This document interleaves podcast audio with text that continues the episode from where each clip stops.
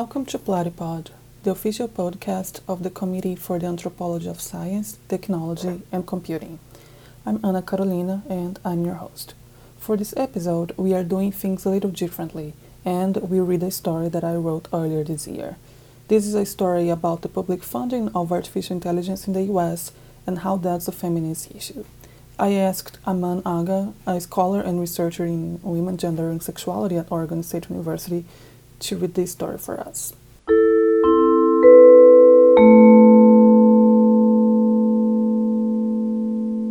AI as a Feminist Issue by Ana Carolina de Assis Nunes.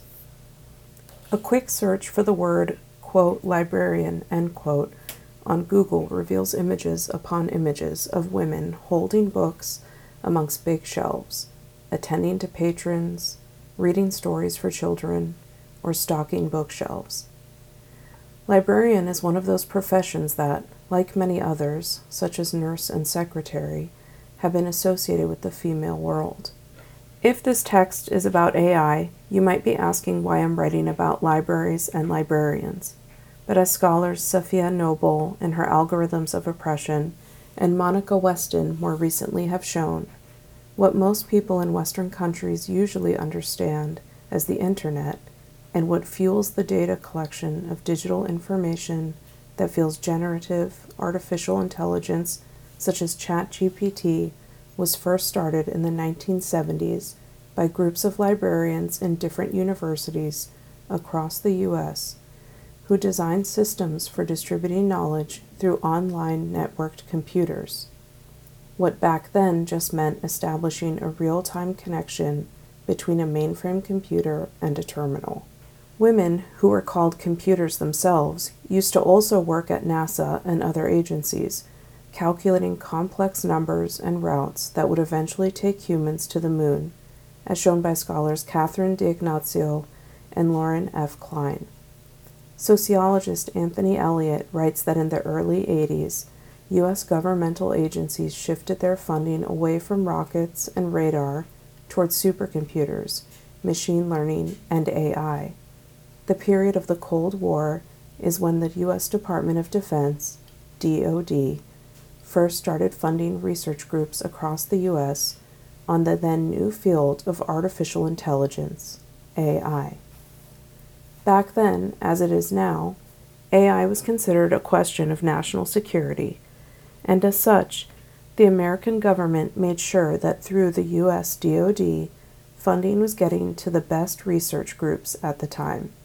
The term artificial intelligence had been created years before in 1956 when a small group of male scientists met at Dartmouth University for a summer research project on AI.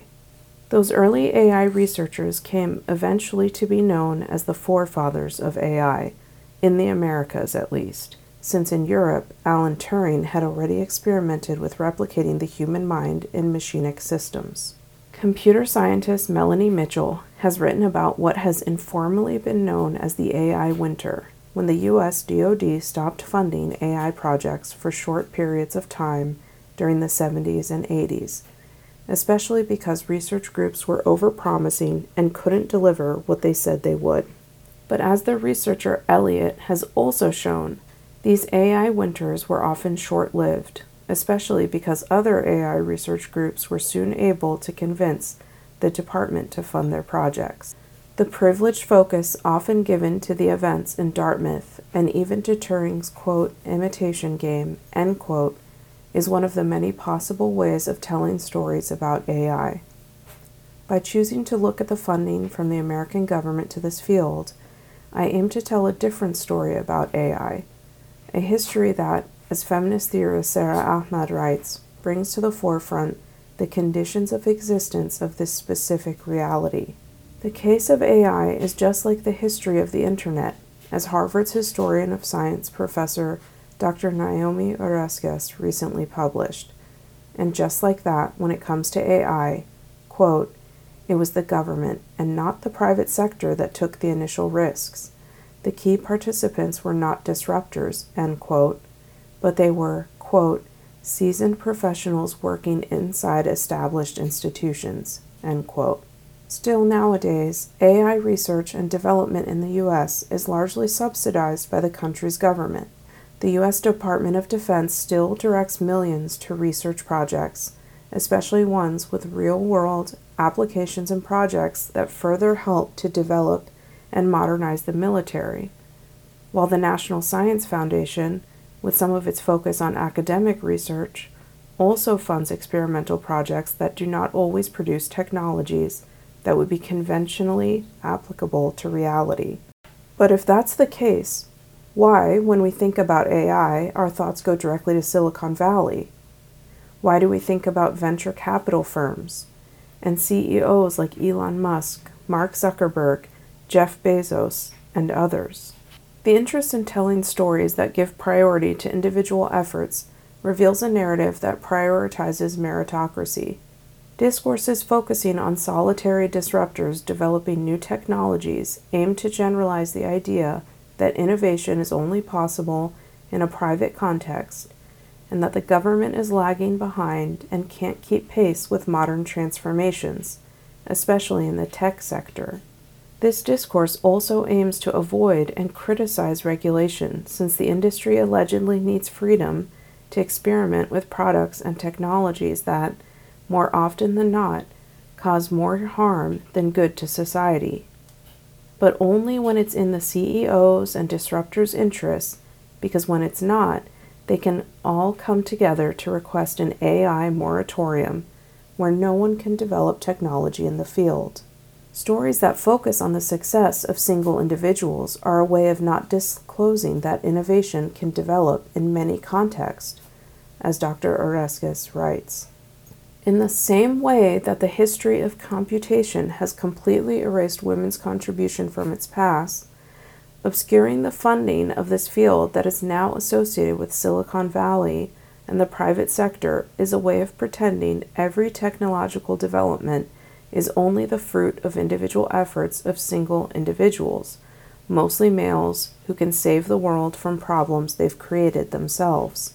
In a way, what we now understand as AI is the fruit of the collaboration of different persons, nationalities, and ways of thinking, being, and existing in the world. AI couldn't exist today if it wasn't for the essential funding from the U.S. government through its different agencies which have considered AI since its inception in the last century as a strategic field to the country. Feminism urges us to bring to the forefront the conditions that make our existence possible.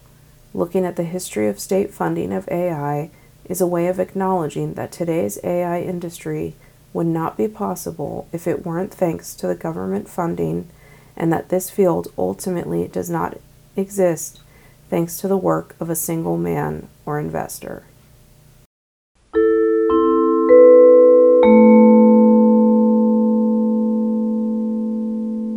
We welcome any feedback that you may have on this episode or the podcast more broadly.